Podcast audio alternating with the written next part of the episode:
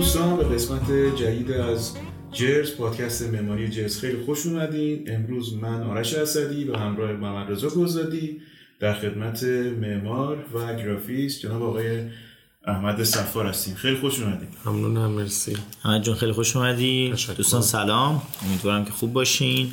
یه مدت به خاطر یه سری از اتفاقات و اینکه حالا یه شروع بهتری داشته باشیم یه وقفه حالا طولانی افتاد بابت این وقفه من عذرخواهی می‌کنم و امیدوارم که از الان به بعد خیلی قوی و مرتب بتونیم این پادکست رو پشت سر هم ضبط بکنیم و ارائهش بدیم خدمت شما. مرسی از حمایت هایی که توی این مدت از این برنامه داشتیم. میزبان احمد عزیز هستیم. به ما افتخار داده و تشریف برده و دمتون گرد ماجر مرسی از دعوتتون. و این برنامه بسیار خوبتون که فکر می‌کنم خیلی بتونه سازنده باشه و تاثیرگذار. من در خدمتتون هستم. خیلی شکریم.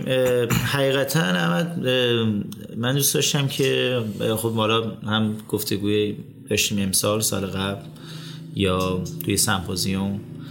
افتخاری داشتیم کنارتون نشستیم. ولی من نظرم اینه که امروز یه صحبتی داشته باشیم در مورد نقشی که معمار می‌تونه تو جامعه داشته باشه یا اصلا تأثیری که می‌تونه تو جامعه بذاره خب حوزه خیلی وسیع و گسترده این بحث. ولی می‌خوام ببینم که به نظر تو توی ایران حالا چه توی شهرستان چه توی شهرهای بزرگ یه معمار جز چه تأثیری می‌تونه بذاره؟ اصلا می‌تونه تاثیر گذار باشه؟ اصلا این دوتا نگاهی که یکی میاد میگه که معمار می‌تونه به عنوان یک پیشرو عمل بکنه و زندگی بسازه و خیلی رو همراه خودش ببره به اون مسیری که معتقده یا حتی خودش تعریف کرده می‌تونه به این شکل عمل بکنه. یا اینکه نه اصلا نمیشه اینقدر اقراق‌آمیز دیدش و معمار صرفا کسیه که یک فضایی رو طراحی می‌کنه برای زندگی و هرچی اونو بهتر طراحی بکنه کارش رو فقط بهتر انجام داده. می‌خوام ببینیم که اصلا این تا چه حد معماری می‌تونه زندگی بشه و اون زندگی می‌تونه تبدیل به جامعه بشه.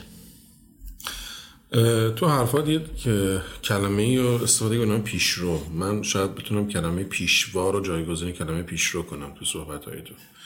خب توی مپسی که مطرح کردی گفتی که یک معمار چطور می‌تونه تاثیرگذار باشه بر جامعه خودش؟ وقتی در واقع معمار به عنوان یک فرد تاثیرگذار توی جامعه بخوای ببینی اینطوری من بهش نگاه می‌کنم که بیشتر می‌تونه یک پیشوای پیشرو باشه.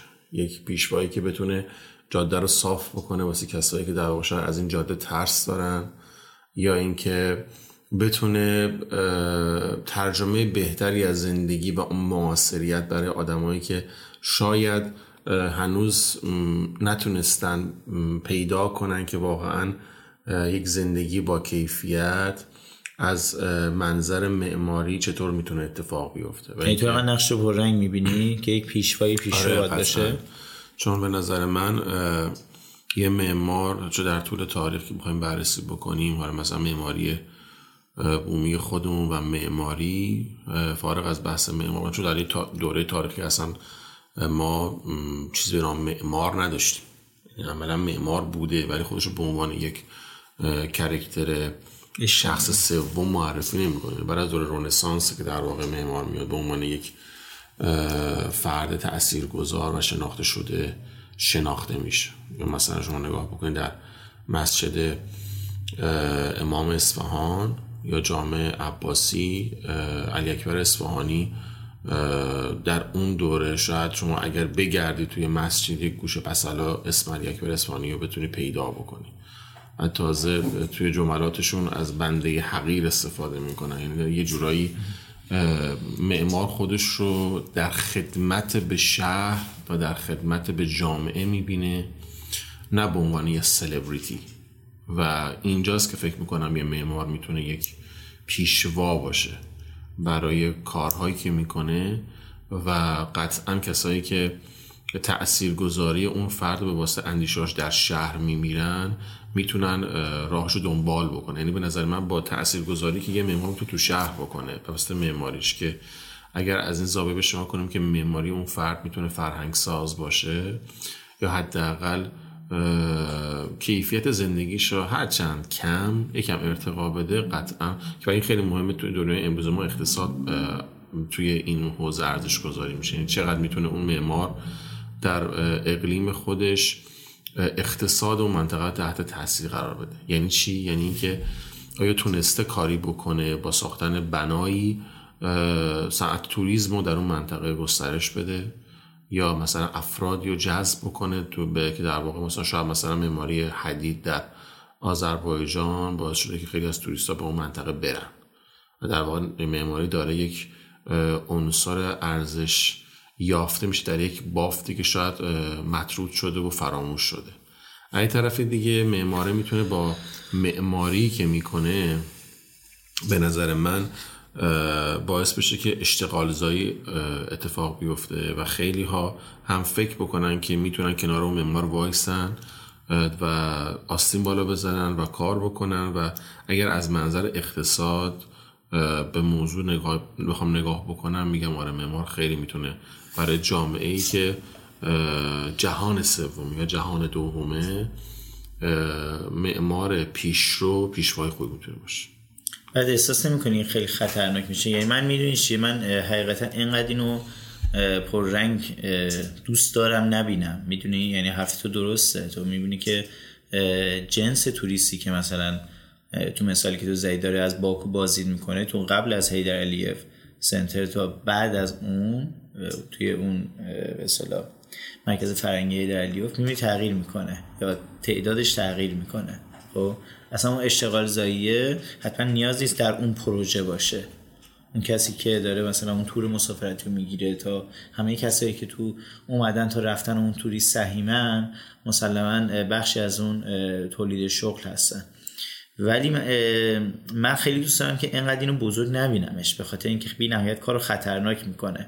یعنی تأثیری که من فکر می‌کنم که مرتاد ایروانیان توی شیراز, شیراز گذاشته به نظر من با اینکه من بینهایت مرتضی ایروانیان رو میپسندم و برخوردی که خیلی سفت و محکم نسبت خیلی از اتفاقات معماری داره به نظر من دلیل تأثیر گذاریش بوده.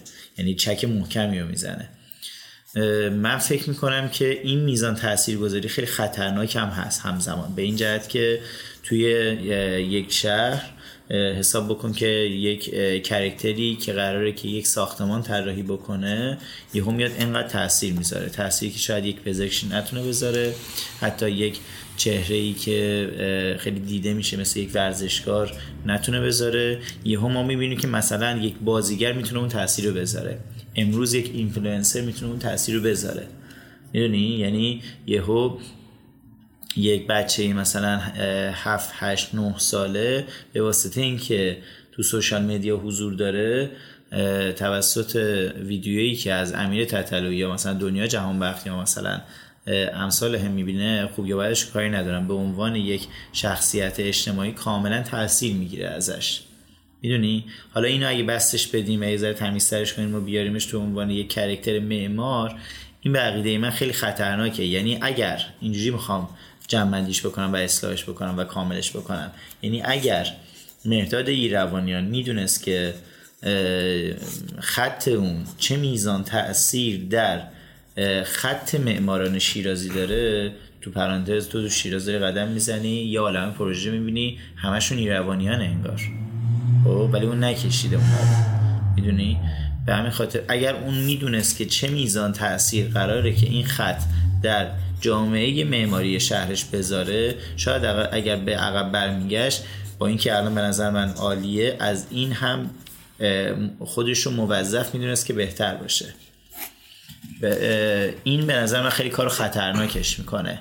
این میزان پیشرو بودن و پیشوا بودن آن جمله که مثلا تعریف معروفی از شخصیت معمار و معماریه میگه که که چرچیل میگه که معماری ما آدم ها رو می‌سازه ما معماری می‌سازیم و معماری ما رو می‌سازه. این تعریف خیلی بزرگ و خطرناکیه به نظر من. یعنی اگه واقعا ما اینقدر نقشمون پررنگه پس یه جوری ما خیلی نمی‌تونیم انگار خطا بکنیم.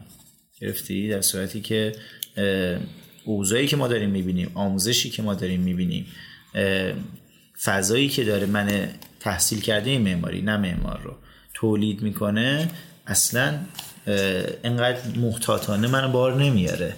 یا جامعه که داره منو می‌دونی؟ ولی از اون بر که ما اگه این همه ما رو پیشوا اگه بدونیم یا اینقدر مقصر یا باسوبانی مثلا اتفاقات بسری که توی ساختمون یه شهر میافته توی ظاهر یه شهر میافته از اون بر قدرت کاملا نداریم. یعنی الان یه معمار توی ساخت و سازی مثلا یه شهر توی یه هویت یه شهر چند درصد واقعا می‌تونه چیز داشته قدرت داشته باشه. اکثر ما می‌دونیم که این قدرت بین حکومتگرا و سرمایه‌دارا و کارفرما تقسیم شده. که اینا میان تازه پیش یک معمار و ازش می‌خوان که تو بیا تاثیر تو بذار. یعنی بازم ما قدرت این قدرت رو نداریم که حتی این میزان از تاثیرگذاری هم بذاریم. یعنی اگرم این بخواد تاثیر رو به وجود بیاره باز این محدودیتی که الان تو ازش نام بردی حالا من مثلا چه می‌دونم توی جمله آموزش رو گفتم تو محدودیت های اجتماعی که یه معمار مثلا توی ایران باش رو به رو رو گفتی خب همه اینا رو اگه کنار هم بذاری می‌بینی خطر این قضیه رو داره بیشتر می‌کنه. چون محصول حتی آن چیزی که تو در ذهن خودت داری هم نخواهد شد.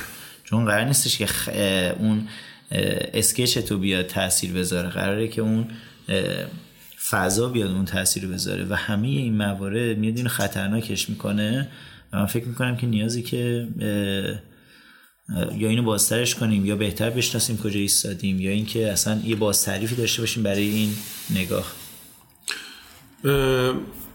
یه صحبتی کردی راجع به این که زمانی که یک نفر به یک الگو تبدیل میشه یه چند وقت پیش داشتیم با هم دیگه راجع به این صحبت می‌کردیم که چقدر معماری فرزاد دلیری می‌تونسته در واقع مثبت باشه. یه صحبتی کردی گفتی که یه جاهایی میشه فرزاد دلیری ستایش کرد و من گفتم باید نکوهشش کرد در این حوزه.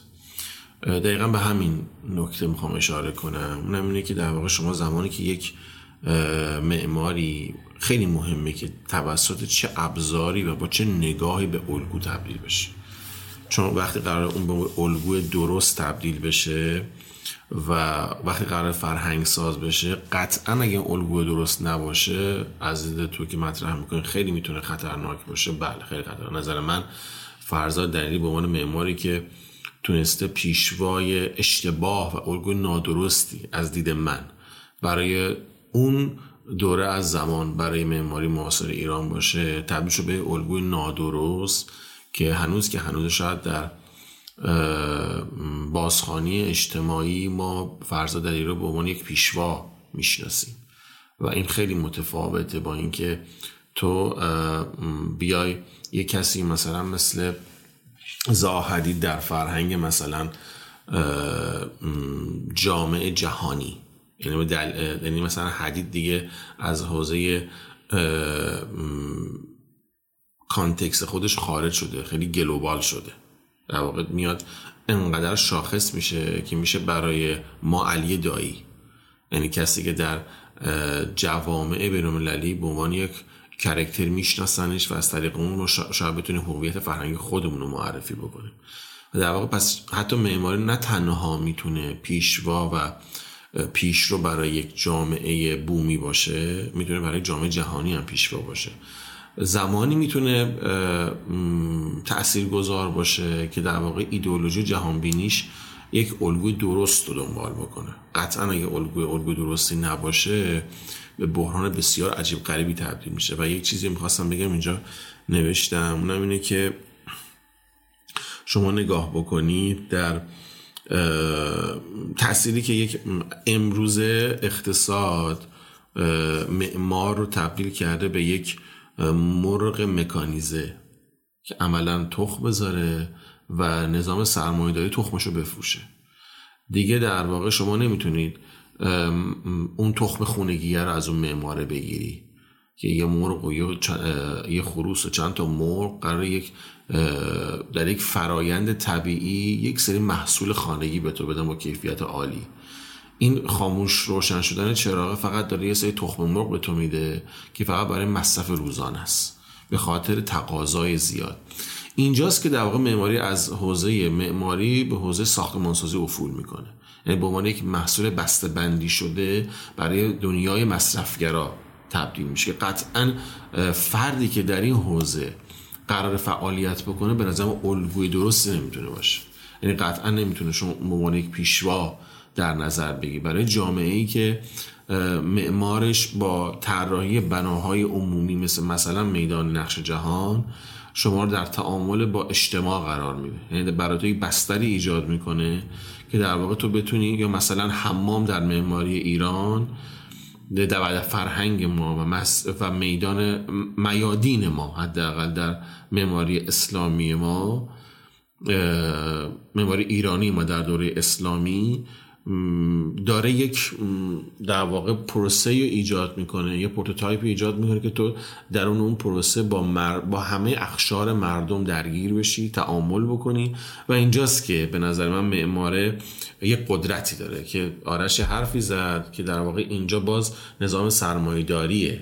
و حکومتی که مشخص می‌کنه که شما می‌تونی معماری سالمی داشته باشی قدرت اینو داری که معماری بکنی یا قدرت نداری که معماری بکنی. یعنی اگر مثلا کمال الملک میاد نقاشی می‌کنه در مثلا دربار ناصرالدین شاه و به عنوان یک نقاش درباری به واسطه حمایتش اتفاقات عجیب غریبی رخ میده در مثلا نقاشی ریالیزم مثلا ایران دولت پشتشه.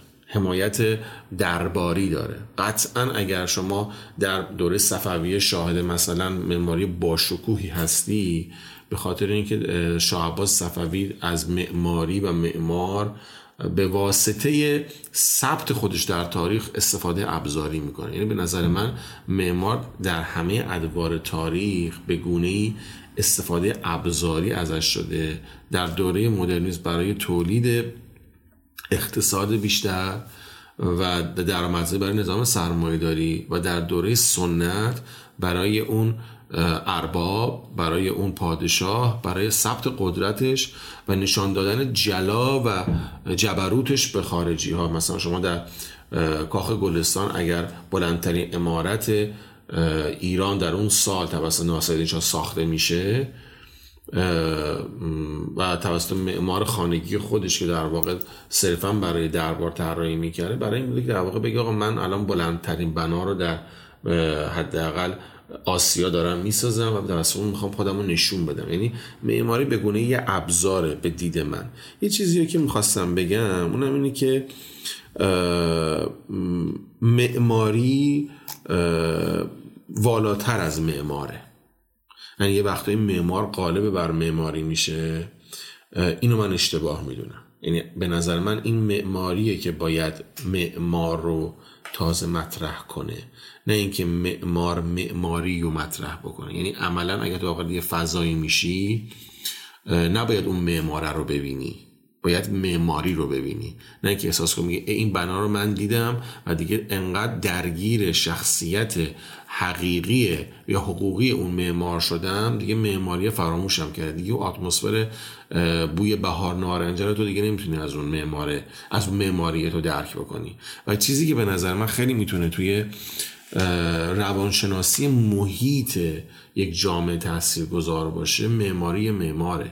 مثلا شما وقتی که یک معماری ایجاد می‌کنی که طرف از فیلترهای رد بشه که بتونه در واقع شناختش رو به یک جرفایی برسونه توسط مساله توسط حتی حواس پنجگانش رو تحریک کردن. یا اینکه مثلا به تو یک قداستی رو تفهیم بکنه. مثلا اگر در معماری ایران ما حوز کلگی داریم که یک امارت رو به واسطه انداختن یک سنگ باعث شکست اون تصویر بشه که تو دیگه عملا بفهمی که این دنیا فانیه. یک معنایی توسط معمار داره به تو منتقل میشه یا معماری که جهان بینی تو تحت تاثیر قرار بده. یعنی اگر این معماری فقط صرفا معماری پیشوا این نیست که تو لایه های کاملا مشهودش رو درک بکنین راه پنهانی هم داره که برای آدمایی که در واقع اون جستجو می‌کنن اون کنکاش می‌کنن. اگر از این منظر نگاه کنیم که جنبندی کنم صحبت معماره یک الگوی درست باشه و الگوهای درستی رو به جامعه خودش منتقل بکنه. مثل پنج پیشوای ما در پنج اقلیم حضور داشت شایگان که حالا حافظ سعدی مولاناس خیامه و فردوسیه. اگر الگوی درستی برای جامعهش باشه قطعا پیشوای خوبی هم می‌تونه باشه. الگوی اگر درست باشه. حالا نمی‌دونم تونستم جواب سوالتو بدم ببین بحث الگویی که تو مطرح می‌کنی اینکه معماری باید اون معمار رو بسازه. یک معماری به نظر من احمد باید وجود داشته باشه که بیاد اون معمار رو بسازه. ببین اگه ما بخوایم یه بررسی کوتاهی داشته باشیم امروز طور مثال ژاپن رو شما مثلا میای صحبت از سوی فوجیموتو می‌کنی که بهت گفتم که چقدر من شیفته این آدمم. من توی اگه یه نگاه به پیشینه بکنی می‌بینی که این تو هیچ مکت... یعنی توی این موارد یک دانش اون آدم یا معماری اون آدم یک چیزی نیستش که توسط اون متولد شده باشه به عقیده, به عقیده ای من.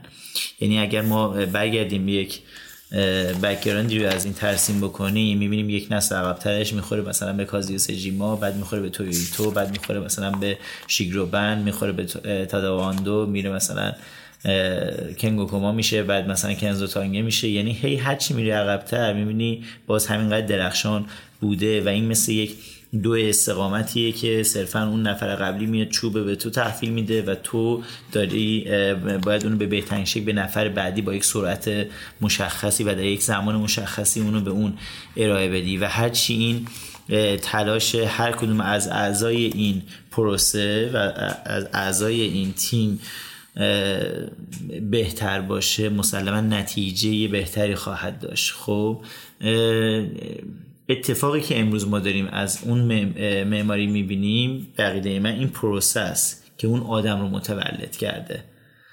یعنی کاملا با این بخش از حرف موافقم.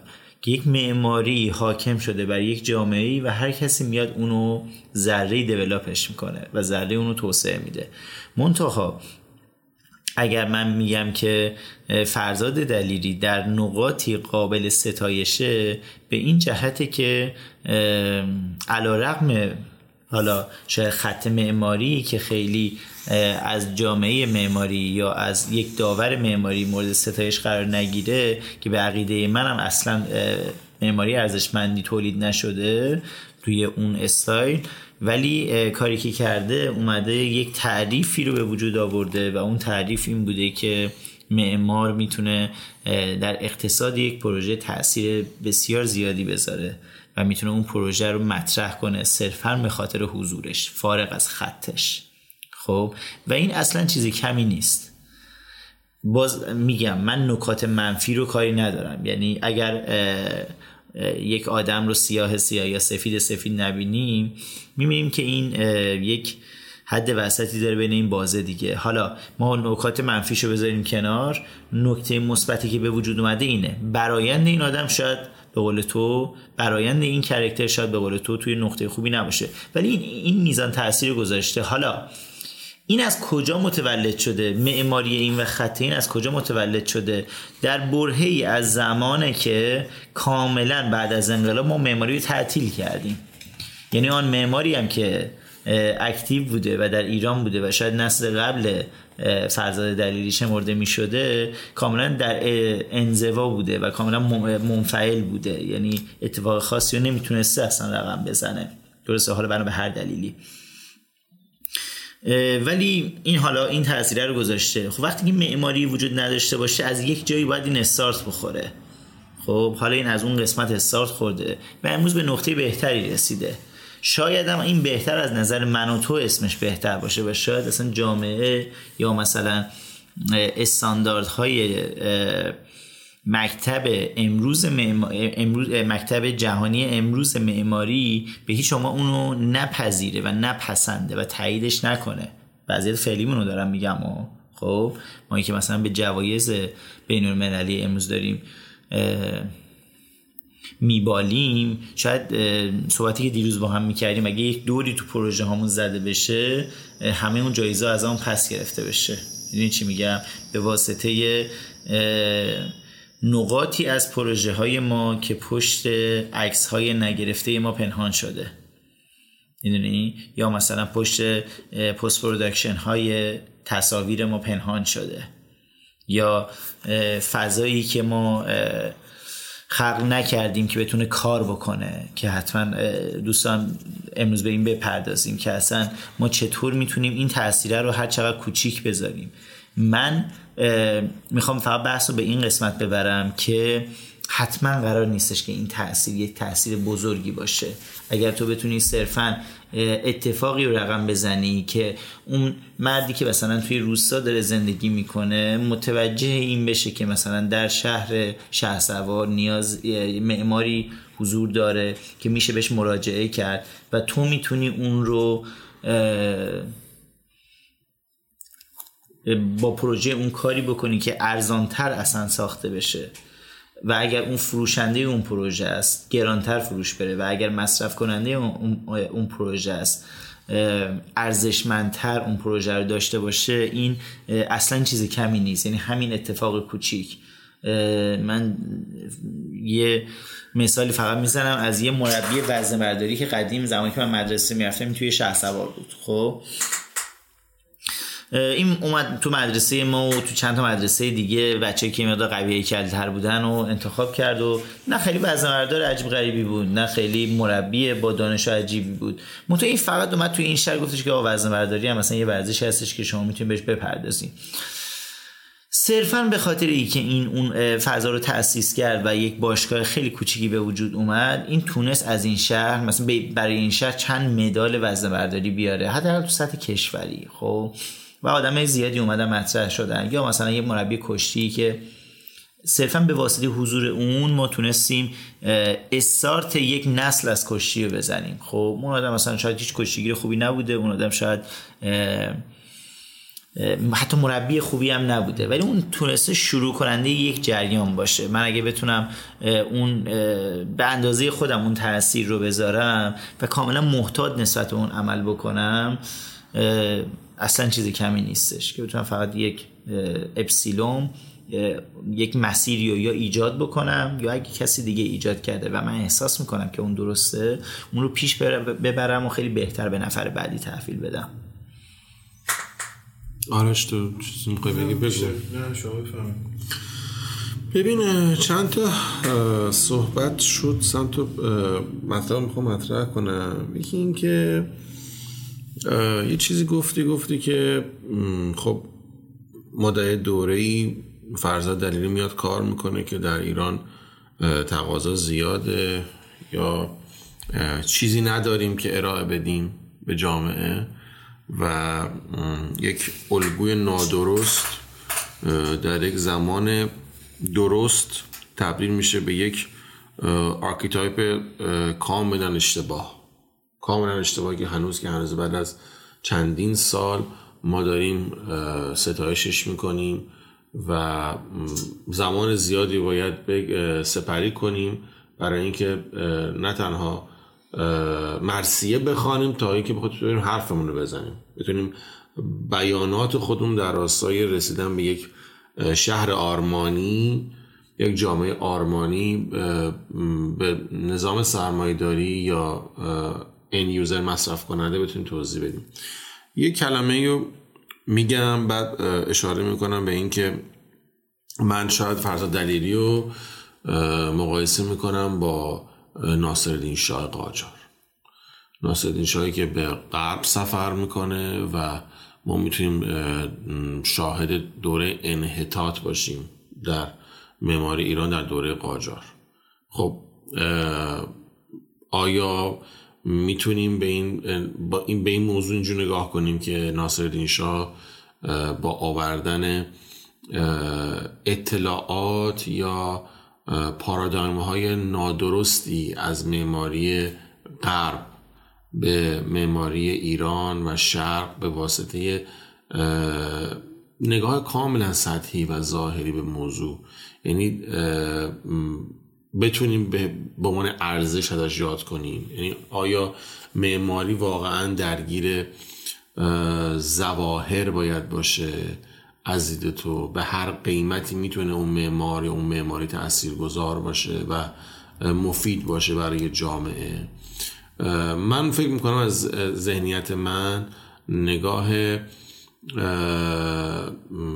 فرزاد دلیلی به اون دوره از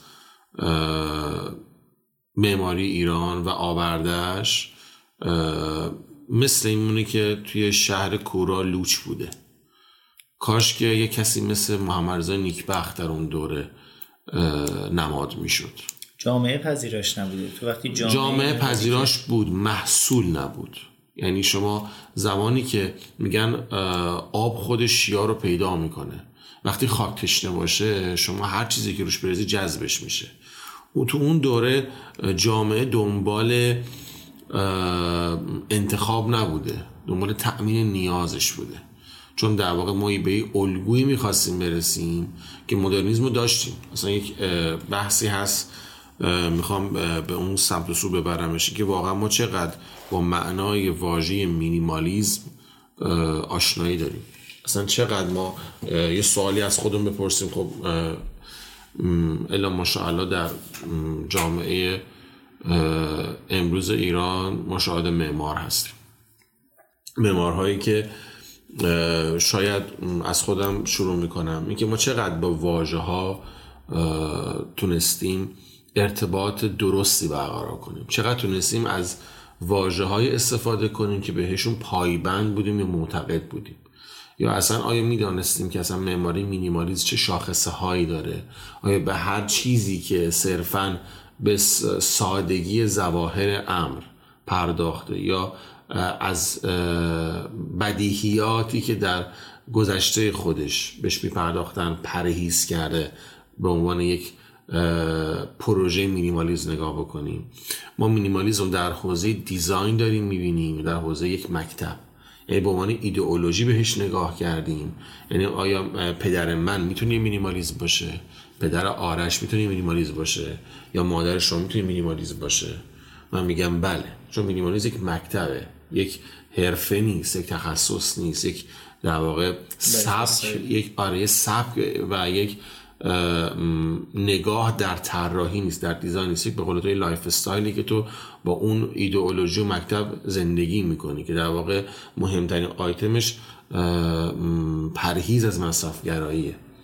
پرهیز مصرفگرایی در نقد دنیای سرمایه داری در نقد از بین رفتن منابع طبیعی در نقد اینکه شما آنچه که نیاز دارید رو مصرف بکنید. نه آنچه که در واقع به جای اینکه مثلا ممکنه شما از این تیشرت ساده 50 تا داشته باشی این 50 تا هم عینا برند باشن و اون برند سرمایه گذار که یک مارکت خیلی در گردن کلفتی داره به واسطه پنهان کردن خودش پشت این برندینگ پشت این تفکر و اندیشه داره فروش بیشتر انجام میده و به تو اینو دیکته می‌کنه و تو اینو می‌خری. نه تنها تو در واقع مینیمالیست نیستی با پوشیدن یک لباس ساده و گرفتن یک گوشی اپل در دسته بلکه داری در واقع در نقض و نقد این جریان حرکت می‌کنی و در واقع داری تو نظام مصرفگرا رو در جهت پولدار شدن و قدرتمند شدن نظام سرمایه داری تایید می‌کنی در واقع ستایش می‌کنی. این شاید یک کتگوری از مسائلی باشه که ما همونجور که مثلا نگاه می‌کنیم به موضوع کلاسیک در ایران حتی اینکه واژه کلاسیک در ایران چطور معنا میشه. جامعه غیر حرفه‌ای یا بعضا جامعه حرفه‌ای به واژه کلاسیک اگر بخوایم به عنوان یک واژه تنها نه به عنوان یک سبک. نگاه بکنیم مثلا کلاسیک رو چطور ما تعریف می‌کنیم؟ بعضی وقتا من به این نگاه می‌کنم که آیا معماری ایران معماری هست که از نگاه کریم پیرنیا پرهیز از بیهودگی در روش وجود داشته باشه یا وجود نداره؟ یا آیا ما می‌تونیم معماری ایران رو در اون پنج شاخه اصلی پیرنیا خلاصه بکنیم؟ یا باید در هر دوره تاریخی شاخه های به این معماری به این نگرش و این پارادایم ها اضافه بشه؟ یا مثلا شما در خیلی از خانه های ایرانی تزئیناتی رو می‌بینید که واقعا بیهوده است. از گشبوری ها گرفته از آهکبری ها گرفته از آینه کاری ها گرفته و حتی کاشیکاری هایی که در واقع صرفا جهت زیبایی شناسی داره. گنبد مسجد امام نیست یا گنبد مسجد جامع عباسی نیست که بیاد کاشی هفت رنگ استفاده کنه خطوط اسلیمی توش بندازه برای اینکه رنگ لعابی که اونجا مرغوب استفاده نشده رو به تو دیکته بکنه و تو متوجه نشی. معماری اون جایی می‌تونه به عنوان معمار مسئول ازش یاد بکنی که به یه کسی مثل علی اکبر اصفهانی برای اینکه گنبد مسجد امام بسازه 20 سال قیبش می‌زنه 20 سال قیبش می‌زنه و تحت تعقیب دربار خواهد بود. بعد از 20 سال که برمیگرده میگه آقا من به خاطر اینکه می‌دانستم که نشست داره این ساختمان باید این نشست اتفاق بیفته و بعد گنبد روش سوار می‌کردم. یک مسئولیت اجتماعی. چقدر از ماها تونستیم مسئولیت اجتماعی داشته باشیم؟ حتی به بنای خودمون. و آیا تونستیم حتی جان خودمون رو حتی اعتبار خودمون رو به خطر بندازیم برای اینکه بنا و فرهنگ و بوم یک منطقه رو توسط اندیشه خودمون حمایت بکنیم؟ این اون چیزیه که فکر می‌کنم می‌تونه مهم باشه و اینکه من معماری رو مختص به یک معمار بوماورد نمی‌بینم ولی اون معمار مثلا میگم شاید دو تا شاخر بخوام مطرح کنم. خب من یه تجربه ای در شهر تو داشتم و برای من خیلی جالب بوده. اینکه معماری مازندران و قرارگیر تو توی این توی این فرهنگ و توی این بستر چقدر تونسته برای تو مفید باشه؟ و چقدر تو تونسته برای اون مفید باشی؟ اینکه عملا شمالی بودن تو و از این خطه بودن تو چقدر تونسته در ساخت و طراحی پروژه تأثیر گذار باشه؟ این آگاهانه بوده ناآگاهانه بوده؟ این جامعه خداگاه تو رو حمایت کرده و در یا در ناخداگاهش با تو نسبت به این مسئله هماهنگ بوده. آیا تخصص های تو باعث شده که در واقع تو نسبت حتی به معماری که در خارج از خطه خودت به این شهر میان کاندید بشی یا بومی بودن تو باعث شده یا هر دو در کنار هم دیگه؟ این مسئله خیلی به نظر من مهمه که می‌خوام تو راجبش صحبت کنم. یکی هم یه خلاصه راجبش میگم. من از دو منظر مطلب رو باز می‌کنم. حتی اول اینکه یک معمار می‌تونه یک معمار مثلا غربی باشه بیاد در ایران برای من شمالی من لور من بختیاری من جنوبی در اقلیم خودم مثلا فرهنگی خودم معماری کنه. می‌دونیم که می‌تونه اتفاق بیفته. اگر بر اساس شناخت مطالعه و برداشت بره جلو. یعنی شما اگر فاز صفر مطالعات رو و همزیستی با اون قشر رو که می‌خوای برشون طراحی کنی یا آن کسی که می‌خواد پروژه رو مصرف بکنه چون به نظر من یوزری که قرار از پروژه رو استفاده بکنه در طراحی معمار بسیار مهمه. از دید من از یه بعدی مهم نیست که اون معمار نژادش چیه. اگر فاز مطالعات و شناخت رو به واسطه حضور در بستر فاکتور نگیریم. اگر این حوزه رو که متاسفانه در خیلی از پروژه های ما فاکتور گرفته شده از اون موضوع بگیریم معمار بوماور و معمار بومی بهترین گزینه خواهد بود. چرا؟ چون به واسطه اینکه مطالعه نمی‌کنه به واسطه قدمتش در آن مکان و آشنایی با اون فرهنگ با اون بستر با اون فصول با اون آب و هوا توانسته معماری مناسب تری رو برای اون آدم ها به وجود بیاره. این باگ و این نقصان تنها توسط یک مطالعه و شناخت درست توسط یک معمار دیگه می‌تونه اتفاق بیفته. ولی چیزی که من در شهر تو برام توجه بود این بود که مردم در فرهنگی که تو زندگی می‌کنی حس تعلق عجیبی به خاک خودشون داشتن. نه خاکی که اسمش ایران باشه. منطقه ای که با همشهری های خودشون با هم ولایتی های خودشون دارن زندگی می‌کنن و عملا یک تعصب خیلی شدیدی به منطقه که زندگی می‌کنن دارن. و خودتو برای من نگاه جالبه که چطور به شهرت نگاه می‌کنی موسیقی محلی که گوش میدی و به وجد میای. و دوست داری که برای افرادی که اطرافت هستن ایجاد اشتغال بکنی و برای شهرت مفید باشی و جز دقدقهات و سعی می‌کنی که یک پیامبر نمی‌تونم بگم یه راهگشا باشی نسبت به آگاهیت که نه برای اینکه ستایش بشی برای اینکه دین تو ادا کنی و احساس بکنی که تو به عنوان یک انسان برای اینکه مردم به دست تو چشمت نگاه می‌کنن به عنوان آدم تحصیل کرده که می‌تونه تحصیل گذار باشه احساس دین می‌کنی و فارغ از بحث معمار بودنت یک ریشه انسانی و روانشناسی محیطی توش وجود داره که به نظر من اون همزیستی تو با همشهریات می‌تونه حتی اقتصادتون رو تحت تاثیر قرار بده و حتی فرهنگ شما رو به واسطه اعتباری که اون معمار و اون فرهنگ ساز در هر جایگاهی اعتبارش توی شهر داره. مردم رو مرید خودش بگیره عملا بعد از یه دوره تو در شهر خودت خیلی باید محتاط باشی که چجور قدم برداری چطور حرف بزنی حتی. یعنی حتی اگر وقتی نگاه می‌کنی که آدم های دوروبر تو رو ستایش می‌کنن در شهر خودت حتی مورد بازبینی قرار می‌گیره چطوری حتی با یک کسی که منتقد تو هست صحبت می‌کنی. چون تو تبدیل میشه به الگو.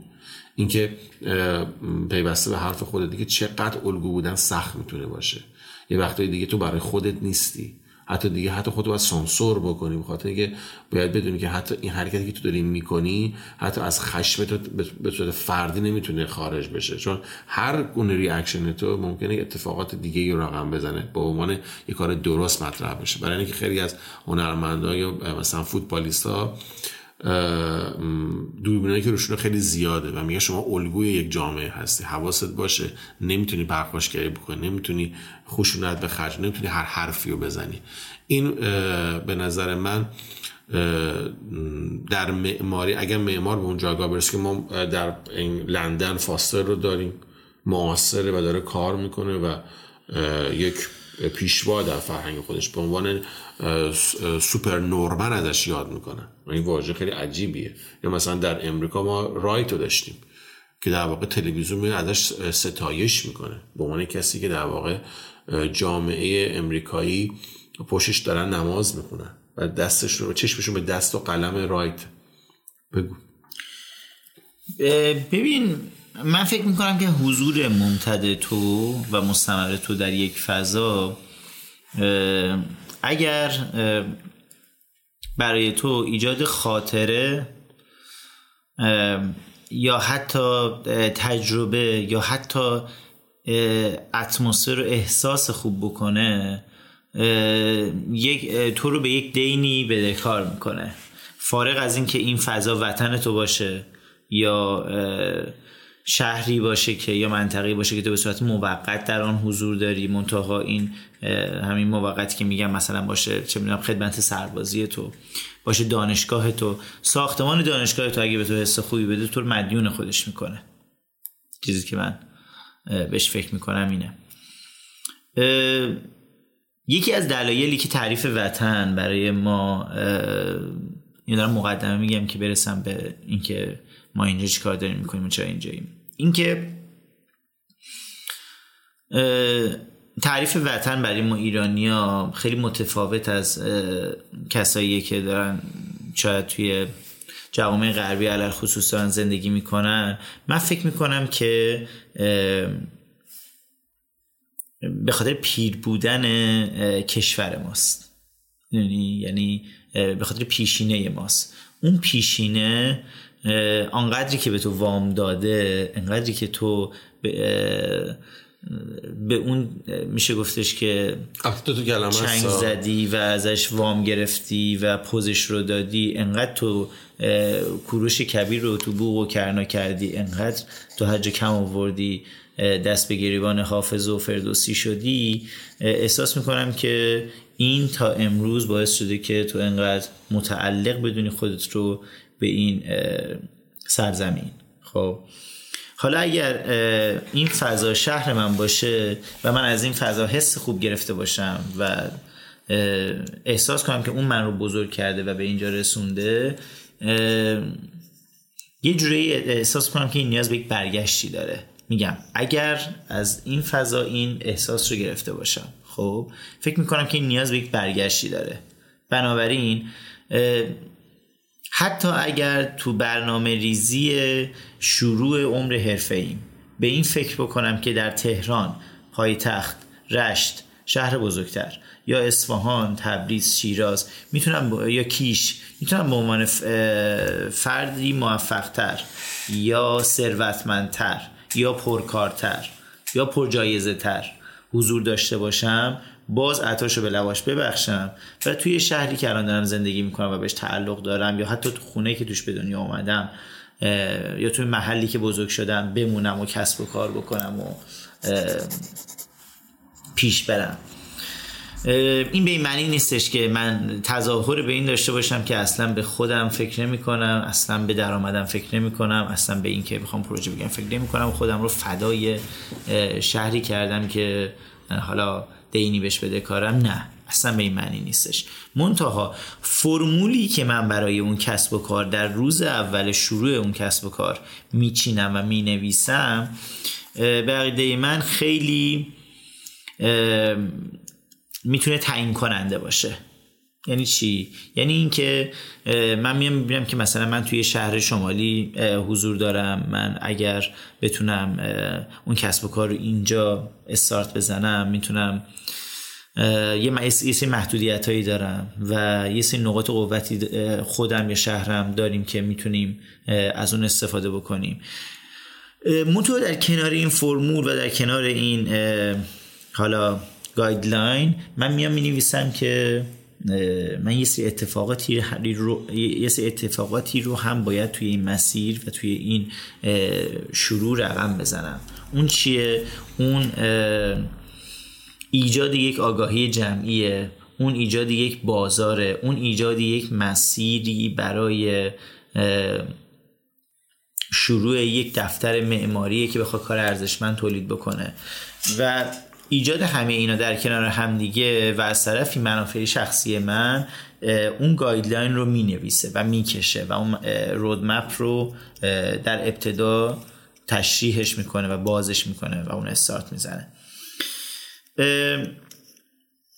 دلیل این حس تعلق در این فضا برای من همچین چیزیه. خب تعریفش یک همچین حالتی داره. و اینکه توی اون بخش از صحبت های تو که این جامعه اینو پذیرفته من فکر می‌کنم که برمیگرده به همون تفکری که ما روز اول دنبالش کردیم و نوشتیمش و اینکه خواستیم در کل این مسیر اون منافع جمعی و عمومی و شهری هم و منطقه‌ای هم براش دیده بشه. خب؟ حالا اینکه تا چه حد ما موفق بودیم که اصلا ما صحبتی که داریم می‌کنیم خیلی وقتا مثلا خیلی ما میگن که تو در این جنگل خاری که توی شمال داره اتفاق میفته سهیمی. خب تو معماری اقلیمی انجام نمیدی. تو اصلا به معماری خودت نپرداختی. شاید من امروز یا روز دیگه ای بتونم بشم تعریف کنم که منظور من از پرداختن به معماری منطقه و معماری اقلیمم با منظوری که شما از اون سقف شیب داره چوبی دارین شاید متفاوت باشه. می‌دونی؟ من به نظر خودم یک جمله یا یک عنصر از معماری خودم رو از معماری منطقه خودم رو گرفتم و همراه خودم دارم می‌برم. و اگر تو هم این کارو بکنی من دیگه تنها نیستم. یا خیلی قوی تر از من ممکنه که اونو پیش ببری و اونو زنده نگه داری و اونو زندهش بکنی. هادی میر میران در زمانی که صحبت از معماری ایرانی می‌کنه یک عنصر رو همراه خودش برده و اون ترانسپرنسیه. یعنی همیشه صحبت از همون داره می‌کنه. بهرام شیردل صحبت از فضای توهی در تمامی هنرها و علال خصوص در معماری داره می‌کنه. می‌دونی؟ یعنی یک میگه که این فضای توهی در موسیقی وجود داره در خوشنویسی ما وجود داره در ادبیات ما وجود داره در معماری ما دقیقا در حسه مرکزی وجود داره. و اونم اونو حفظش می‌کنه و صرفا همونو با خودش می‌بره. من فکر می‌کنم که قرار نیستش که همه ما همه کارها رو بکنیم. این که باز یه فلشبک چند دقیقه ای می‌زنم عقبتر رو میگم که اون طرف اومده یک تاثیر گذاشته و این بوده که تعریف بکنه که معمار نیاز به این داره که شما یه پول خیلی خوبی بهش پرداخت بکنی و اونم یک ارزش خیلی خوبی رو به تو برگردونه. برای اون آدم کافی بوده. بسته. خب؟ و اگر تو در کنار اون بتونی بیا این مسیر رو ادامه بدی یا شانه به شانه اون پیش بری و یک اتفاق موازی رو رقم بزنی و یک ارزش موازی رو دیولوب بکنی و توسعه بدی و تحویل نفر بعدی بدی این اصلا چیزی کمی نیستش. خب؟ رو همین حساب من فکر می‌کنم که اگر هر کدوم از ما یک انتخاب این چنینی داشته باشیم حتی اگر تو شهرستانی نیستی حتی اگر تو اهوازی نیستی خب اون تا اهواز رو برای مهاجرت معکوس انتخاب بکنی به عقیده من احمد امروز توی معمار من معمار جوان موفق تر خواهیم بود. حتی از نظر بیزینسی ها. یعنی اگر من حضور در تهران به عنوان یک کسی که پدر مادرش تهرانی هستم و تو تهران به دنیا اومده و بزرگ شده رو رها بکنم و در یک مهاجرت معکوس به یکی از شهرهای ایران برم در حال حاضر به نظر من اوضاع بهتری دارم. این حرفی بود که تو چند سال پیش به من زدی زمانی بود که من داشتم گله می‌کردم از اینکه خوشا به حال تو و بقیه دوستان تهرانی من که تو پای تختین و من تو شهرستانم و چقدر فاصله برای من زیاده برای اون مسیری که می‌خوام طی بکنم. منتها حرف تو دقیقا فکر می‌کنم که 6 سال پیش بود. حرف تو این بود که به نظر من تو مسیر هموارتری داری. من امروز حقیقتا به این حرف تو رسیدم. قطعا سختی های زیادی داره. منتها نوع سختی شهرستان با تهران متفاوته. خب؟ ولی شیرینی این مسیر بسیار بسیار بیشتره. و اون همین حس تعلقی که تو امروز صحبت کردی. توی چند دقیقه پیش. و اون همین روحیه جمعیه که تو احساس از برمیگردی می‌بینی که به عنوان یک عنصر کوچیک تونستی توی بخش کوچیکی الگو باشی. و اون به نظر من اصلا چیز کمی نیست. من اگه بتونم صرفا راهگشای یک مسیری باشم که بتونه یک روحیه رو توی منطقه حاکم بکنه این به نظرم کافی. یه چند تا مطلب اول صحبتات خواستم یه چیزی بگم. یه کلمه گفتی به نام پیشینه. گفته که پیشینه ما ایرانی ها باعث شده که همچین نگاهی داشته باشیم. حالا من کنار این پیشینه پلاس می‌زنم. اینا در مقابل هم قرار میدم. نگاه کن بهشون. پیشینه رو به عنوان قدمت می‌بینم و پیر بودن رو به عنوان کهولت سن در معاصریت. یعنی ما یه جامعه پیری هستیم در حال حاضر در ایران که این پیر بودنه تاثیر بسیار زیادی زیادش پیشینمونه یعنی عملا پیر بودنه رو در کنار پیشینه که داریم با هم دیگه ادغام بکن باعث میشه که جامعه پیشروتری نداشته باشیم جامعه که خودش دوست دنیای سنت رها کنه و کماکان باید بتونه به کانتکس و پیر بودن و پیشینه خودش پاسخ درست داشته باشه. و این دوتا من در کنار هم می‌بینم. یعنی هم پیشینه به نظر من تاثیر گذاره هم پیر بودن معاصریت ما در ایران. یعنی نسلی که در ایران دارن نفس می‌کشن از این 80 میلیون افرادی که کهولت سن دارن و قطعا به واسطه کولت سنشون آدم های سنتی تر محافظ کارانه تری هستن. عملا یک پرده ای رو یک قشای رو ایجاد می‌کنه برای اینکه اون جامعه به سمت جلو اگر هم خواهد حرکت بکنه با سرعت کمتری حرکت بکنه. در واقع یه جورایی نه تنها که استکاک ایجاد می‌کنه برای سرعت بیشتری یک رقیق بودن و یک سر بودنی رو ایجاد می‌کنه که وقتایی کسایی که می‌خوان بدون با مغز می‌خورن زمین. که در واقع یکی از ایشهاش همین پدران ما هن که در واقع پاشون در اون پیشینه گیر کرده. و اگه بخوایم واکاویش بکنیم تو بحث روانشناسی خانواده خیلی اتفاقات عجیب غریبی می‌تونیم دنبال بکنیم مثل این کسایی که روان درمانن. و می‌بینی وقتی مشکلات رو بهش میگی به یک نکاتی اشاره می‌کنه تو بهش فکر نمی‌کردی که اصلا داستان آیس ایج هست می‌بینی مثلا این اتفاق فرایندش مثل بال زدن زنبور و اتفاق طوفانه. می‌بینیم مثلا این طوفانی که اتفاق افتاده مگه میشه از این چیز بسیار ریز و کم توجه و کم اهمیت اتفاق بیفته؟ و می‌بینی که چقدر می‌تونه حرکات رفتارها منشها آداب رسوم طبیعت شناخت احترام به طبیعت چون شما مغلوب طبیعتی. در صورت اگر درک نکنی طبیعت رو بهش احترام نذاری یا نفهمیش تو رو در خودش حل می‌کنه. یا از بین میره که از بین رفتن طبیعت هم مساویس با از بین رفتن توه و در واقع چرخه حیات. این نکته. یه نکته صحبت کردی راجع به این که حالا می‌خوام از یه زاویه‌ای به موضوع معمار بومی بپردازم. اونم اینه که مثلا اگر من از تو بپرسم تو عنوان یک معمار بومی در شهر سوار در شهرستان تو نکابون اگه اشتباه نمی کنم اگر احساس بکنی که تو به عنوان یک معمار می‌تونی معمار مفیدتری برای شهری مثل اصفهان باشی یا در تانزانیا معمار موفقتری هستی؟ به جامعه به عنوان یک نگاه نشنالیتی نگاه می‌کنی؟ یا یک نگاه جهانی و بدون مرز داری؟ یعنی ما آیا جامعه جهانی رو در معماری رو در خدمت به جامعه جهانی و بشریت می‌دونیم یا در قالب یک تفکر فرهنگی و مرز کشیده شده میبینیمش.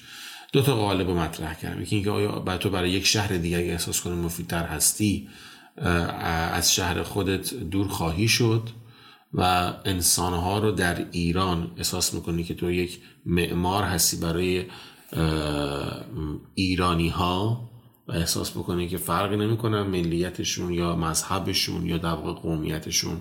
و پامون فراتر بزنیم. به عنوان معمار آیا اگر احساس کنیم مثلا در افغانستان می‌تونیم خدمت بکنیم که مثلا یک کسی مثل پویا خزالی پارسا میره اونجا و برای خیلی از جنگ زده ها خانه و سرپناه می‌سازه؟ آیا انقدر رسالت داریم که احساس بکنیم نگاهمون یه نگاه منطقی و بومی نباشه؟ و چقدر منافعمون اینجا درگیر خواهد بود؟ آیا برای اینکه افراد بیشتری مثل که یه نفر در این مسابقه تلویزیون شرکت می‌کنه میگه با زبان ترکی حرف می‌زنه و تبریک میگه اگه لطف بکنین ترک ما رأی بدن. اسپانی ما رأی بدن. آیا ماندن در این شهر واسطه حمایت اون افراد در شهره برای کار بیشتر سرمایه اندوزی بیشتر برای اعتبار بیشتر برای احترام بیشتر یا نه؟ صرفا برای ارادت بیشتر به اون شهره. آیا اگر تو به عنوان اعتباری در این شهر داری اگر بری در این شهر مثل اصفهان کار بکنی حتی اگر نشناسنت و اسکنی آدم مفیدی هستی بازم میای کار بکنی کار نمی‌کنی. اینجا یک دوگانگی به وجود میاد که تو اینجا خودت تعریف می‌کنی که آیا فردی هستی که با نگاه فردی داری به موضوع بومیتت نگاه می‌کنی؟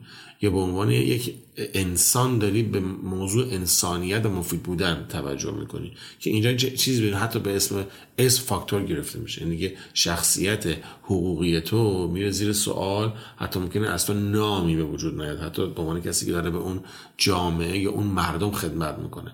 پرده بالاترش اینه که اصلا فراتر از بحث ایران بخوایم موضوع ببینیم و احساس کنیم که مثل مثلا کسی مثل مثلا آنجلا جولی میاد از شهرت خودش حتی برای حمایت از خیلی از افراد دیگه کمک می‌گیره و در واقع جهانش رو جهان باستری می‌بینه.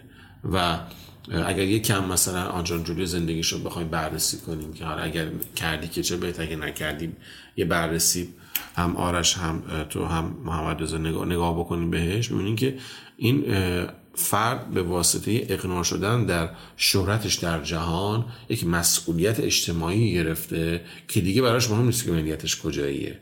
یعنی خوش متعلق به همه جای جهان می‌بینه.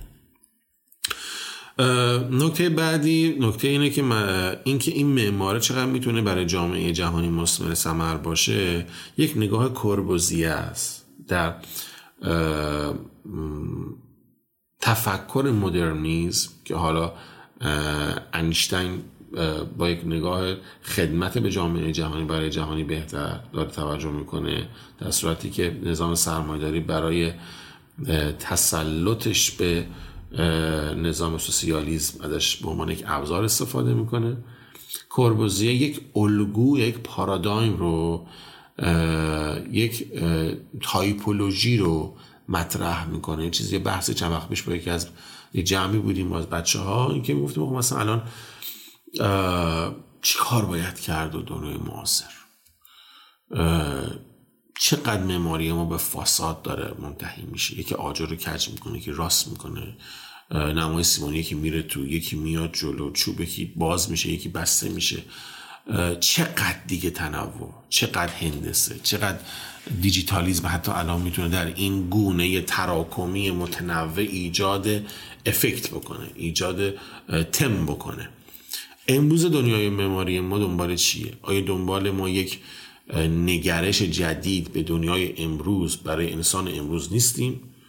آیا یک اگر دنیای مدرنیزم یک کسی مثل کوربوزیه یک خانه پیلوتی رو طراحی می‌کنه چه خدمتی رو برای چه نیازی مطرح می‌کنه؟ یا خانه هایی که در جنگ جهانی دوم ساخته میشه در واقع خیلی از این جنگ زده ها رو بهشون خانه و مسکن میده مسکن میده. یه جایی هم در واقع معماری یک جایگاه اجتماعی داره. یه زمان یک جایگاه به نظر من معنایی پیدا می‌کنه در راستای ستایش فضا. یعنی میشه تفاوت بین مسکن و خانه. که ببینیم آیا خانه تفاوتش حتی با ویلا چیه؟ ما مسکن و خانه و ویلا رو اگر بخوایم تعریف بکنیم به چه معانی می‌رسیم؟ و کربوزی چقدر تونسته اینجا برای جامعه جهانی؟ توی که مثلا اگه ویلا طراحی می‌کنین داری از همون در واقع الگوی کربوزی برای خانه پیلوتی استفاده کرده از پارامترش استفاده می‌کنه و هنوز داره کار می‌کنه. و یه تفکری کسی مثل مثلا کره که مثلا جایزه پیرسکر رو در آخرین دوره می‌گیره و برای بچه هایی که حالا این پادکست رو میشنون یا در واقع برنامه جرز تو رو در یوتیوب می‌بینن. اگه بخوایم بگیم خب یه کسی مثل کره میاد از این جامعه کاملا جهان سومی بی امکانات دور از دنیای مدرنیزم و حداقل های زندگی حتی مثل برق مثل آب مثل گاز مثل اینترنت محرومه و جامعه حمایتش می‌کنه که این آدم به آکادمی بره به دانشگاه بره تحصیل بکنه و تک تک این افراد در این مسیر آجیلشون میدن نونشون میدن غذاشون میدن خرجشون میدن که این بره بیاد براشون از یک دنیای غرب یک آورده ای بیاره چیزی که اینا رو بارور بکنه چیزی که اینا رو از این محلکه و مشکل جدا بکنه و یک کیفیت بهتری بهشون اهدا بکنه. و میاد و با تکنولوژی قبل وارد بستر نمیشه بلکه به عنوان یک راهبر سعی می‌کنه امکانات محیطش رو بشناسه و برای بوم خودش قطعا تفکر کره در همه جای دنیا نمی‌تونه پاسخگو باشه. ولی برای اقلیم خودش تونسته با امکانات کمش ایجاد فرصت کنه ایجاد پتانسیل بکنه که فضای بهتری داشته باشن محدوده آسایش بهتری داشته باشن که بتونه اون جامعه رو از حد های خودش به یک استانداردی حداقل برسونه. خب من اینجا نگاه کره رو با نگاه کربوزی متفاوت می‌دونم. من کربوزی رو خیلی مفیدتر از واقع ممارهایی مثل کره می‌دونم. چون احساس می‌کنم که کربوزیه راجع به یک جامعه جهانی داره حرف می‌زنه که راجع به یک بومیت داره حرف می‌زنه. پرده اول من کربوزی است. پرده دوم من کر است یعنی الگویی که بتونه جامعه جهانی رو ساپورت کنه و معماری باشه تعلیفی باشه الگویی باشه که بتونه به منطقه خودش هم پاسخ بده. یعنی بر اساس منطقه و اون فرهنگ بتونه خودش رو در واقع تغییر موهیت بده. نگاهی که مثلا فیلیپ جانسون و با خانه شیشه مطرح می‌کنه یا میس که خانه شیشه رو می‌سازه و مالک اون خانه که خانم باشه از اون آقا شکایت می‌کنه که این چه خانه واسه من درست کردی که همه شیشه است اون زمان ما انرژی داشتیم که هزینه سیف کردن انرژی انقدر نبود. الان اون تفکر میس رو نمی‌تونیم توی این دنیا تو دنیایی که الان ما تو زندگی می‌کنیم اتفاق بیفته سبک بین الملل دیگه نمی‌تونه الان اون خونه رو بسازه چون دیگه انرژی توجیه کننده نیست. و عملا دیکته کردن فضا ایدئولوژی معمار برای یک سبک معماری به کاربر که در واقع میذاریمش کنار عدید من منفوره. که تو در واقع کاربر خود ملیجک تجربیات خودت بکنی. که در واقع مثل یک موشای آزمایشگاهی فضایی بسازی که اون طرف اونجا زندگی کنه حالا این جواب میده یا جواب نمیده حالا اینو الگو کنیم یا الگو نکنیم. من احساس می‌کنم یک تفکر مثل کربوزی وجود داشته باشه و برای هر منطقه نگاهی مثل نگاه کره بتونه پاسخ درست به اون نیازها بده به تناسب امکاناتی که براش وجود داره. و احساس می‌کنم اگر یه سوالی ازت پرسیدم بعد از اتمام صحبتم بهش پاسخ بده راجع به اینکه تو اصفهان باشی یا به تانزانیا بخوای بپردازی و منافعت چقدر می‌تونه درگیر باشه تو این قضیه. یادم رفت می‌خواستم بگم. یه صحبتی هم راجع به فضای توهی و یا فضای پوچ کردی که حالا خیلی دنیا عجیب غریبی داره که فکر می‌کنم ازم خارج از این بحثمونه می‌تونیم راجعش بحث کنیم. مثلا این مثال بود برای آره. اینکه بگم. حالا تو بیا راجع به این صحبت بکن که چطور با سوال من خودتو درگیری می‌کنی و چه پاسخی براش داری؟ ببین خیلی باز و گسترده شد. امیدوارم بتونم اینجا جمعش کنم. اینکه حالا من می‌پرسم که من الان توی یعنی تو سوالت اینه که من الان توی تون کابون در مال یه کاری انجام میدم. من در اصفهان یا تانزانیا می‌تونم مفیدتر باشم آیا انتخاب می‌کنم یا نه؟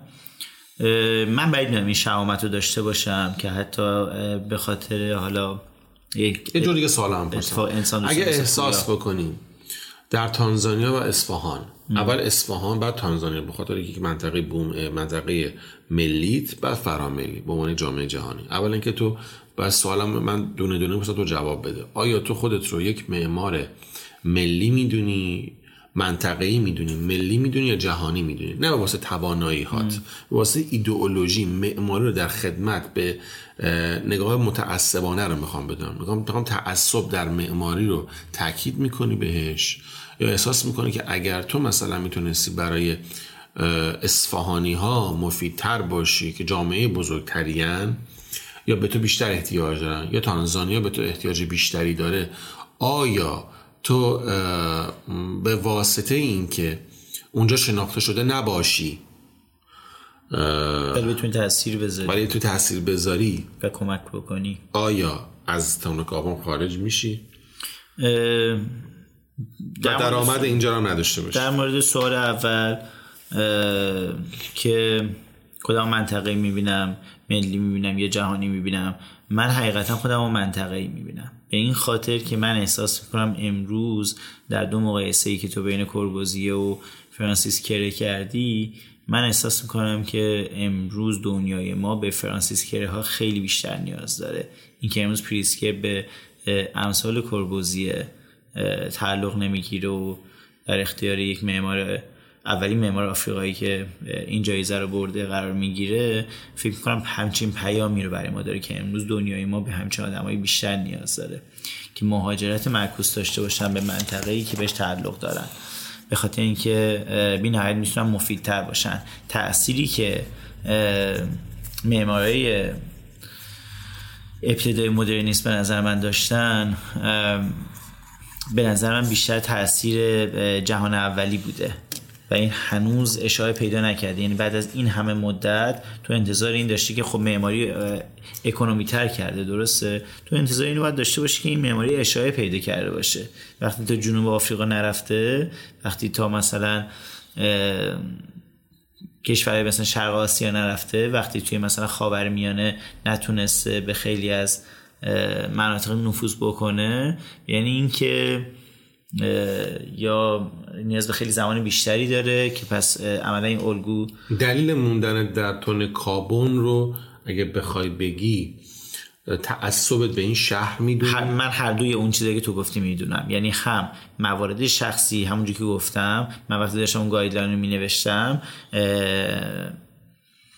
نکاتی که داخلش به عنوان حالا پارامترهای اصلی نوشته شده بود هم منافع شخصی داخلش بود هم منافع جمعی. قطعا منافع شخصی هم حتی بیشتر از اون بود. می‌دونی؟ یعنی من کنارش نوشته بودم که من بتونم مثلا اینقدر آدم آموزش بدم اون چیز کمی که آموختم رو بتونم منتقل بکنم. حالا اگه بتونی آدم حتی بیشتری در اصفهان آموزش بدی. قطعا این کارو نمی‌کنم. به خاطر اینکه منافع شخصیم رو متاسفانه شاید نتونه اونجا تامین بکنه. اینو می‌خوام بگم به عنوان من نوعی دارم میگم و شاید واقعا من باید برم مثلا مثلا سوریه این کارو بکنم. ولی دارم میگم من نوعی خیلی بعیده که این کارو بکنه. یعنی پویا خزایلی پارساها خیلی کمترن. آدمایی که دارن این برگشت رو می‌زنن همون چیزی که تو دیروز داشتیم با هم صحبت می‌کردیم که بی نهایت شهامت می‌خواد که طرف تو اون لول بیاد هم مثلا بازیگری رو بذاره کنار. خب کاری که مثلا دنیل دی لوئیس میاد می‌کنه خیلی از منتقدین رو به عنوان بهترین بازیگر دنیا می‌شناسن و اون دقیقا تو همون time میاد میگه که من دیگه بازیگری ادامه نمیدم و خدافظی می‌کنه از این حرفه. من فکر من بعید می‌دونم که همچین شهامتی رو داشته باشم که این کارو بکنم. نمی‌دونم شاید تو موقعش قرار بگیرم.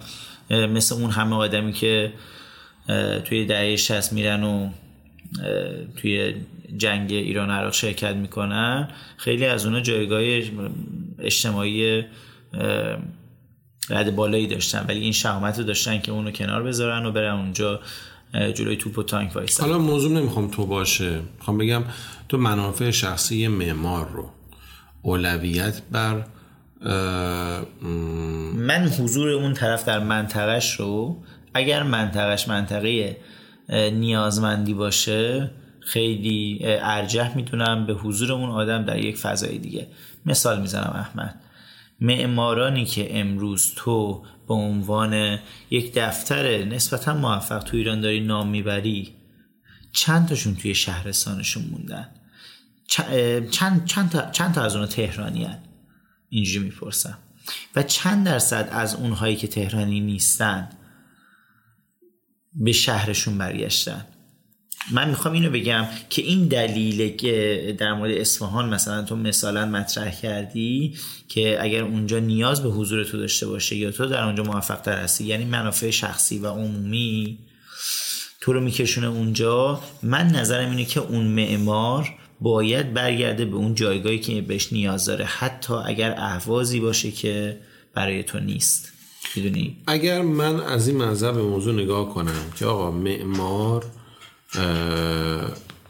اگر تخصصش رو بر این چارچوب ببینیم که آقا نگیم معماری که در مثلا مازندران زندگی کرده برای مازندرانی ها به واسطه سبقه زندگی کردنش مفیدتر می‌تونه باشه و اینو در نظر بگیریم که اون معمار با مطالعه کردن می‌تونه حتی افراد که در زیستان بلوچ زندگی می‌کنن رو باهاشون آشنایی پیدا کنه و با چند وقت زندگی کردن اونجا باهاشون عجین میشه و بفهمتشون.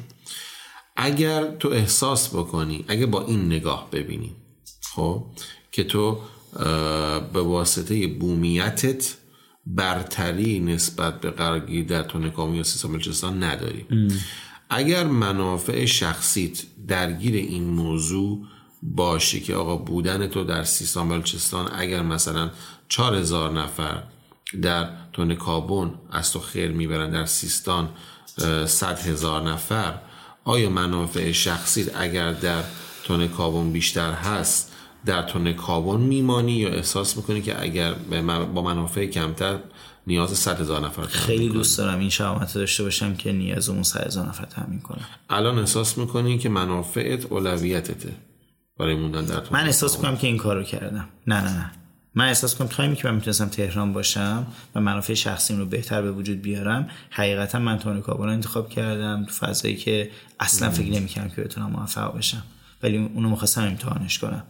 که دو فردای دیگه از و الان که موفق شدی اگر من مثال سیستان برات می‌زنم چه انتخابی می‌کنی؟ قطعا همین قبل از اینکه این بحث رو تو مطرح کنی بهت گفتم. گفتم که من میگم حتی تو اگه اهل اهواز نیستی به اهواز برگرد. اهواز رو انتخاب کن و بهش برگرد. من این کارو کردم و خیلی ناراضی نیستم ازش. می‌دونی؟ یعنی حتی اون چیزایی که به عنوان نفع شخصی من در نظر گرفته بودم خیلی بیشتر از اون چیزی که فکر می‌کردم به این برگشت. یعنی جامعه خیلی وفادار وفادارتر از من بود. جامعه که من توش بزرگ شده بودم. شهری که من توش بزرگ شده بودم خیلی از من با معرفت تر بود جوابی به سوال لوکوربوزیه بدم و بعد یه مسئله راجع به تعلق بگم. من فکر کنم بعد موضوع جمع بکنیم. گفتی که لوکوربوزیه نتونسته کاری که چرا که افرادی مثل کوربوزیه نتونستن جایزه رو الان بگیرن؟ چون به نظر من من پاسخم اینه به, به سوال تو. من فقط اینو بگم من میگم که کوربوزی در زمان خودش نیاز بوده. خب که اون جریان رو برای آره. جامعه جهانی اول راه اندازه مون تو امروز ما میگیم که اون اوضاع به سامانی داره. خب توی قهقرای این جهان داره چه میگذره؟ ما نیاز به کسی داریم ما نیاز به کرهی داریم که بدونه حتی آب و برق و اینترنت و تکنولوژی بتونه مثلا اون تکنولوژی به وجود بیاد اون حالا من می‌خوام بگم می‌خوام حرف تو رو با نقدم تکمیل کنم. می‌خوام بگم کربوزی زمان همین کرس کربوزیه در اون زمان اگه شخص حقیقی ببین میشتونست به اون نیاز اون زمان پاسخ بده. الان ما به افرادی مثل کره نیاز داریم که الان کره ها کربوزیه های ما هن. نه اون معماری کربوزیه. کربوزیه یک اندیشه ببینی ببین آقا برای اینکه نیازهای اون جامعه رو در اون دوره تاریخی بتونه پاسخ بده تفکر و اندیشه معماریش بوده یک الگوی درست برای تکرار باشه. پس کربوزی امروز ما که است چون تونسته یه به جامعه جهانی بگه که آقا اگر در دوره دوشی میاد جایزه پیرسکر رو می‌بره که یک هندوه و الان میاد کره میاد جایزه جهانی می‌بره به پیرسکر که افریقاییه و هر دو معماریشون در بستر جامعه قرار می‌گیره. میگه آقا کربوزی امروز تو افرادی مثل کره و دوشی هن. و تو بیا در بومیت خود تمرکز کن و بیا حال منطقه خود با امکانات کم سر و سامون بده. چون ما دچار یک بحران جهانی خواهیم بود. در حوزه آب در حوزه زمین و عملا تکنولوژی اگر بتونه ما رو از این بحران دور بکنه و در واقع بتونه ما رو به خودمون برگردونه که الان جامعه معماری حرفه دنیا با انتقاداتشون با در واقع یه جورایی تاکید کردن روی تفکری مثل کره به ما دارن هشدار میدن آلار میدن که دیگه دوره حدیدها گذشته. دیگه کسی مثل حدید نمی‌تونه الگوی جامعه جهانی باشه. الان یک متد می‌خوایم که قابل تکرار باشه و بتونه بستر جامعه رو مردم جامعه رو به یک محدوده آسایش بهتری نزدیک بکنه و از جامعه سرمایهداری فاصله بگیره. نشه در واقع کتباک هایی که فقط قرار نمایش بده یک قدرت و یک شهرت یک فرهنگی رو یک کشوری رو. که الان نگاه در اکسپوی که تو تجربه کردی به وفور می‌تونی اینو ببینی و در کمتر قرفه های جایگاه انسان و انسانیت رو می‌تونی ببینی که انسان محوریت فضاه نه تکنولوژی نه قدرت اون در واقع کشور که می‌خواد. در یک جدال جهانی یک نبرد جهانی بخواد از اندیشه خودش حرف بزنه. و تو باز تو سال 2021 2022 باز دچار فقر فرهنگی جهانی هستی. یعنی تو باز دنیا یک نگاه واحد نمی‌تونی ببینی که یک پیام واحد داشته باشن. باز سلطه هایی هستن که برای که تو رو بیشتر تحریک بکنن به فرهنگ خودشون. یعنی فکر می‌کنم چیزی که امروز جامعه جهانی بهش احتیاج داره اندیشه هایی که نه در جایگاه یک معمار آفریقاییه در جایگاه یک انسان برای انسانیته. برای یک انسان برای معماری و سرپناه. اینکه تو برای جامعه ای که باشون زندگی می‌کنی در هر جا که هستی با هر قومیتی که هستی بتونی آورده داشته باشی. فارغ از بسی که چی گیرت میاد و چی می‌خوام بهت بدن و در واقع متعلق به کدام کشوری. یکی این بحث که فکر می‌کنم تونسته باشم جواب سوالتو بدم و در واقع جورایی پیام تو برای جنبندی فکر می‌کنم آرش اگه جنبندی داری بکن که حالا من زیاد صحبت نکردم چون دیالوگ بین شما خیلی خوب بود و به این اتفاقی هم که تازه فرانسیس کره این جایزه پریتزر رو گرفت فکر می‌کنم توضیحتون خیلی کامل کننده بود. کسایی که حالا این اتفاق دنبال نکردن حتما یه تحقیقی داشته باشن و راجب فرانسیس رو اینا. ما یه توضیح برای شنوندگان بودم که این بحث تو دو قسمت تو دو هفته پخش میشه. قسمت اولش رو ما الان یه کم کم با این سوال جنبندی می‌کنیم. موضوع این اینکه ما من با این سوالا بذارید از شما با این سوالا جنبندی بکنیم. اینکه الان یه نفری دانشجوه یا اول کارشی خیلی جوانتر از شماست. و اینکه این باید به نظر شما چیکار کنه؟ بره درس بخونه ما یه جایی بره تجربه کاری بکنه موفق بشه برگرده به شهر و روستای خودش که اونجا خدمت بکنه. این یه جورایی بیخیالش از زندگی شخصیش بشه و برگرده. یا اینکه بره اگه اتفاق افتاد برگرده کمک بکنه و اگه براش موقعیتی پیش نیومد کلا بیخیال بشه راه خودشو بره. من می‌خوام در آخر این سوال از شما بپرسم. البته بحث شما خیلی فراتر از این سوالا بود ولی برای کسایی که گوش میدن شاید جالب باشه. اینی که ما چجوری الان یه آدمی برای آینده خودش برنامه‌ریزی داشته باشه یا رویا پردازی بکنه؟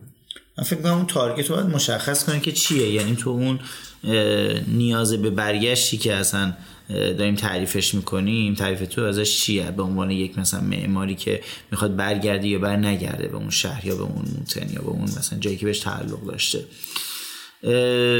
من فکر نمی کنم که فرانسیس با یک کوله باری از علم و تجربه برگشت به روستاش من فکر می‌کنم که اون صرفا می‌خواست یک فضایی رو بسازه با همون خاک. خب؟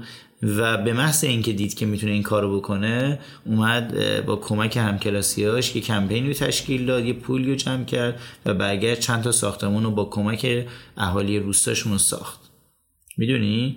یعنی و پریسکر علمش تعلق گرفت. یعنی چی؟ یعنی این بخشی از این روش رو آورد توی اون روستا و با اون مردم داره اونو پیش می‌بره. صرفا از اول به همچیزی شاید فکر نمی‌کرد. ایول آره اون آدم به اون میزان توانایی که اون تارگت رو به سرانجام برسونه رسیده بود و اون رو با خودش برداشت و برد به روستاش و تونست اون کار رو انجام بده. یعنی من فکر می‌کنم که حتما نیازی که تو پروفسور حسابی بشی برگردی. به مملکتت. می‌دونی؟ اصلا چیزی بدی نیست ولی فکر می‌کنم که اگر هدف تو هدف کوچیکتری باشه هدف تو این باشه که به بچه های علاوه بر منافع شخصی دارم میگم. هدف تو این باشه که به بچه های کودکستانی صرفا کلمه معماری رو به گوششون آشنا بکنی و با چند تا لگو شاید بتونی اونا رو موتیویت بکنی و معماری براشون جذاب بکنی توی جایی که شاید اصلا معماری تعریف نشده با یک دانش اولیه حتی بدون هیچ تحصیلات آکادمیکی شاید بتونی این کار رو بکنی. خب پس برگرد و برو اون کار رو بکن در کنار منافع شخصی که برای خود تعریف کردی. ولی اگه قراره که انقلابی ایجاد بکنی و قراره که تبدیل به یک حالا به قول احمد پیشوایی بشی نیازی که با کوله بار بزرگتر و کامل تری برگردی نظر من اول یه مثال شروع می‌کنم. اونم اینه که فیلمی هست به نام آپوکالیپتو که ساخته مل گیبسونه. یه صحنه ای داره این فیلم در واقع همسر یکی از این در واقع مردای بومی اون منطقه. مایا بود آره باردار بود و یه قبیله به یه قبیله دیگه حمله کرده بود و این مجبور میشه که زن خودش رو داخل یک چاهی فرو بکنه و یه جورایی خودش رو برای اینکه بتونه اون قومیت رو بهش یک آرامش و آسایشی بده فدا می‌کنه. مثلا در فرهنگ مذهبی شیعه ابوالفضل عباس میره آب بیاره برای کسایی که تشنن. کره همونه. محمد رضا یه حرفی زد گفت که ما نگاه فکر نمی کنم که کره رفته باشه همه چیز رو تجربه کرد اندازه ای که اونا تشنه بودن برداشته و اوورده و به این فکر کرد که اینا نمیرن. و به همون اندازه که زمان گذشته و تونسته پیالش رو پر کنه در اون پروسه زمانی به فرهنگ خودش برگشته و سعی کرده که خدمت بکنه. یک مثال یه نکته دیگه بگم راجع به این که در تکمیل حرفت. به نظر من در جنبندی حضور هر فردی در جامعه خودش در بستری که داره رشد می‌کنه یا توش می‌تونسته رشد کنه یا رشد کرده مفیدتره به واسطه اینکه احساس می‌کنم ما مثل معماری که فقط صرفا به طرحش بپردازیم از سازا و تاسیسات و عمل کرد دور میشیم و نگاه می‌کنیم معماری خیلی خوبه ولی شبا سردته روزا گرمته. و هر چقدر هم که معماری خوب باشه به از مدتی تردش می‌کنیم چون که محدوده آسایش تو رو تعمین بکنه. و برای همینه که اگر ما در اقصانقات دنیا اقصانقات شهرهایی که توش داریم زندگی می‌کنیم نه صرفا فقط ایران باشه دنیا دارم حرف می‌زنم. اون کسی که در قطب جنوب داره معماری می‌کنه برای اون قطبیه یا اون کسی که در بلوچستان داره برای اون بومیه خونه می‌سازه یا یک نفری در شمال با بامبو مسئله اینه که عملا ما به جای اینکه یه دونه ده داشته باشیم که اون تهران باشه یا اون منحتم باشه بهتره که ده تا یک داشته باشیم. یه وقتا این یکا هر کدومشون ممکن چهارم بشن ولی مجموع فرآیند تو به چهل می‌رسه نه به ده می‌رسه. پس عملا اگر افراد در بومیت خودشون بتونن مفید باشن حتی اگه ده نباشن فرایند کلی کار مجموعش حاصل جمع بیشتریه. یعنی جامعه سالمتری داری شهر بهتری داری و منطقه گراتری داری. و در این حال به واسطه که اون معمار به اقلیم خودش مسلط منابع کمتری رو مصرف می‌کنه. وقتی معماری از اقلیم گرم و مرتوب اطلاع داره معتدل مرتوب اطلاع داره قطعا برای مقصد آسایش به کوران توجه می‌کنه. با بستن در و دیوار رطوبت از کولر گازی استفاده نمی‌کنه. پس در واقع نه تنها به جامعه خودش داره خدمت می‌کنه به منابع طبیعی هم که در مصرف نمی‌کنه یا کمتر مصرف می‌کنه داره خدمت در واقع به جامعه جهانی خدمت می‌کنه. پس ما یک فرایند کلی هستیم که باعث میشه که عملا اگر هر کسی در جایگاه خودش بهترین باشه منافعش به همه می‌رسه و در حد سینرژی اتفاق میفته و منافع عمومیت بر فردیت غالب میشه. اگر منافع فردی رو بر عمومیت غالب بدونیم میشه دنیای دیکتاتوری که یک نفر تصمیم می‌گیره و هزار نفر باید مطیعش باشه ولی وقتی میشه نظام نظام در واقع دموکراتتر و هر کسی سعی می‌کنه در جایگاه خودش بهترین باشه و مفید باشه میشه در واقع نظام آفرینش از اون زنبور گرفته از اون مورچه گرفته از اون خفاش گرفته. خفاش با کرکسه نقش بسیار ویژه یا در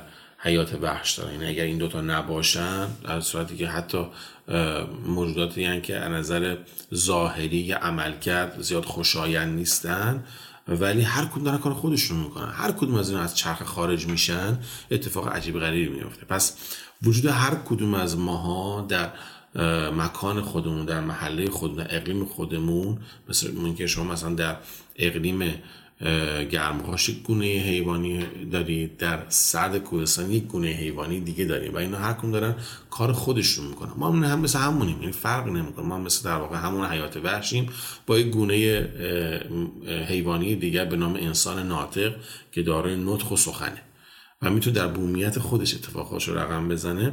ولی یک پرانتز اینجا باز کنم با تمام چیزی که هست. مهم اینه که در واقع باز اون آدمه رو تو به عنوان معمار بشناسی یا به عنوان انسان بشناسیش. آیا واقعا اون آدم یک معمار خوب می‌تونه باشه یا می‌تونه توی فعال... حوزه دیگه فعالیت بکنه. اینجا حوزه شناخته که به نظر دیکته کردن یک کار به یک نفر من اشتباه می‌دونم و میگم هر کسی باید با تجربه کردن خودش و با شناخت خودش بفهمه که تو چه حوزه می‌تونه مفیدتر باشه.